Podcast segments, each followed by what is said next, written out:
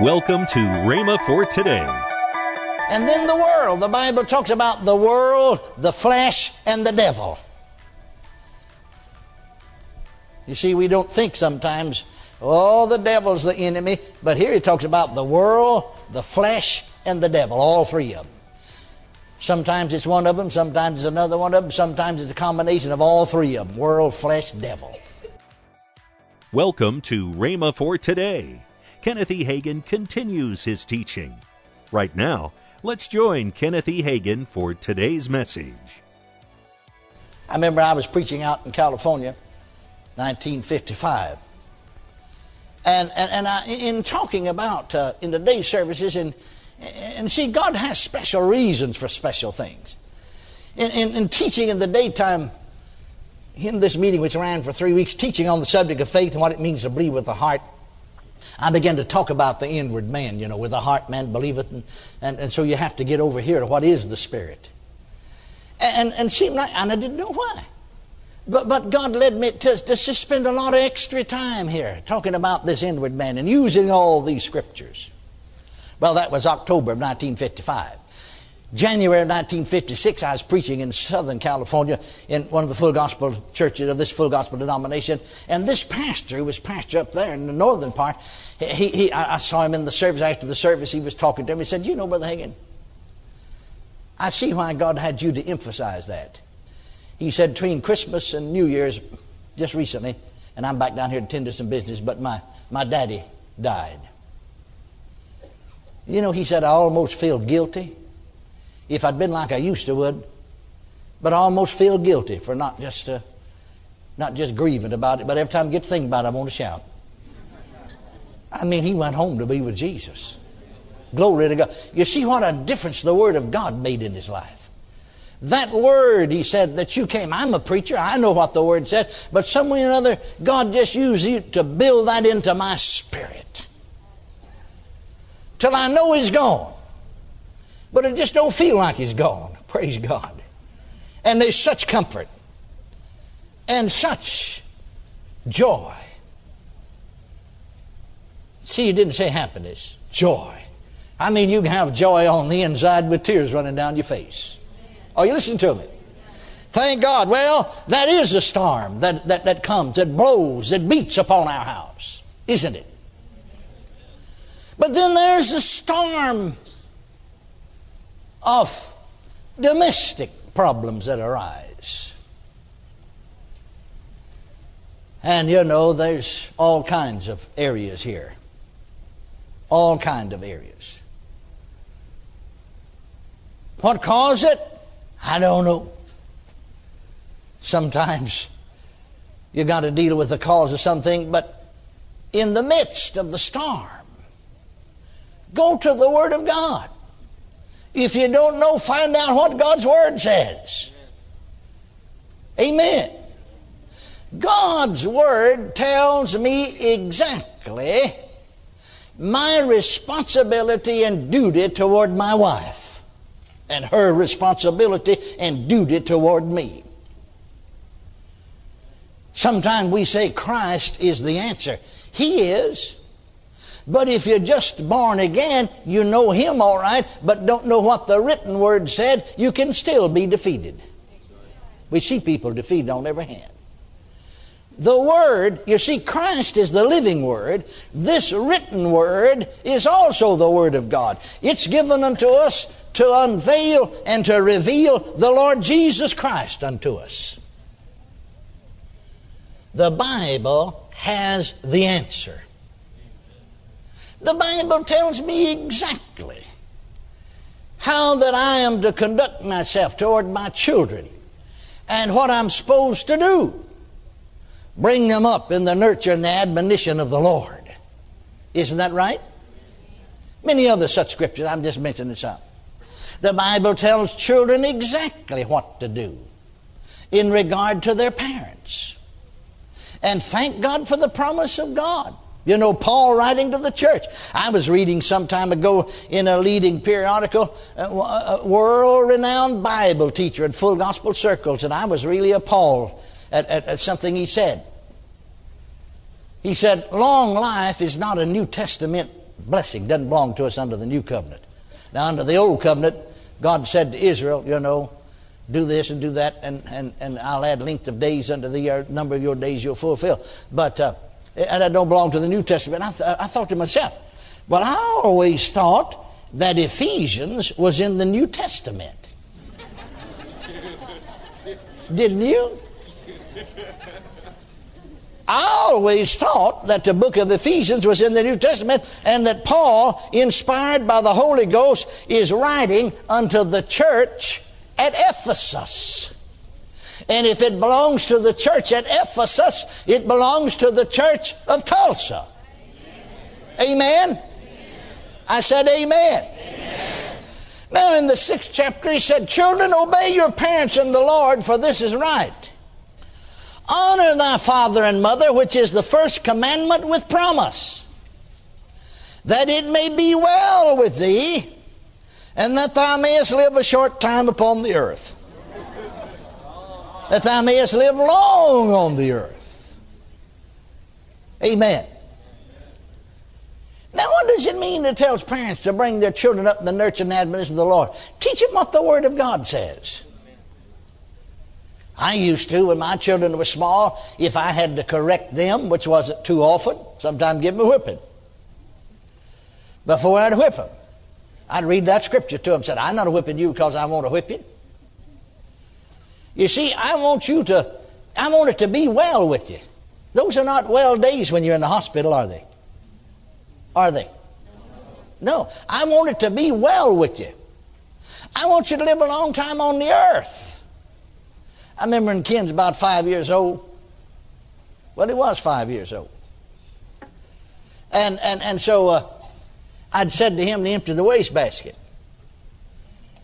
And that night then, we were, we'd pray with him before we put him to bed.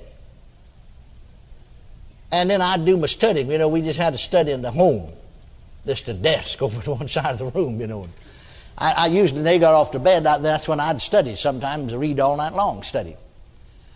And so Ken said, Dad, uh, took me by the hand, led me into the living room, actually where I had my desk, and said, uh, find that scripture where it said, uh, children do what your parents said do and you'll live a long time.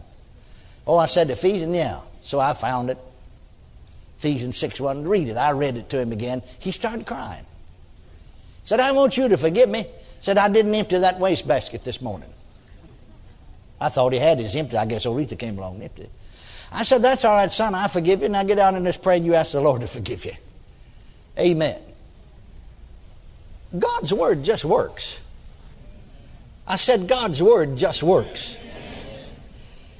I'm talking about being doers of the word and not just hearers only will put you over in the midst of the storm. Now you think about, and I, and I think this is we, we've all been there. I think this is one of the most difficult storms, tests, trials, crises that we have to deal with. And that is the storm of guilt. Because you see, when you miss it, I remember after I was born again, and I, and I want to maintain that. I, I endeavor to maintain that. There's some things that in Christendom you should grow and outgrow. You know what I mean? We're born newborn babies, desire the sincere milk of the Word. And we ought to grow up, praise God, in Christ. But did you know that there's some things about that stage or state of development of a baby that we ought to maintain? Amen. One of them is just simply this that, uh, that sensitiveness in our spirits. Praise God when we missed it. I remember after I was born again, not filled with the Holy Ghost, didn't know about the baptism of the Holy Ghost, but healed, raised up from the bed of sickness. And I realize that we make mistakes we don't even realize we make a lot of times. There are faults about us. But I remember the first time that I just really made a real blunder. In fact, just had to say, sort of like David of old, I've sinned. Though I didn't commit the same sin he did. Yet I've played the fool. But I remember how bad I felt. How terrible on the inside of me. Because I missed it. These folks going around preaching a sinning religion. They can just sin and do wrong. It don't ever bother them. They need another dip. Not a dip of Levi either. They need a dip in the fountain filled with blood, drawn from Emmanuel's veins. Hallelujah. I don't know whether they've ever been there or not. If your spirit is born again and born of God and has the nature of God in it, and it does, if it's born again, then your spirit don't want to do wrong. Amen. It's sort of like the story D.L. Moody tells about the little young lady that said to him, said, Mr. Moody, I'd like to be saved, but I can't. She said, he said, why? Well, said, I can't give up dancing. Mr. Moody preached against worldly dancing. She said, I can't give it up. I've tried it and I can't give it up. He said, Well, little lady, you just come on to the inquiry room. He'd take people into the room. He called it inquiry room. We'd call it prayer room. People, they would inquire, you know, and people would counsel them and pray with them. Come right on to the inquiry room and give your heart to the Lord. Said, you can dance all you want to. Well, she took him at his word. Very next service, she responded to the invitation, went into the inquiry room, was born again. Four or five days later, Mr. Moody said she met him on the street full of smiles said, Mr. Moody, I see what you mean now. The want to's gone. Hallelujah. Well, that's what happens on the inside of us. But then we've got this body to contend with, and it'll throw you pretty easily.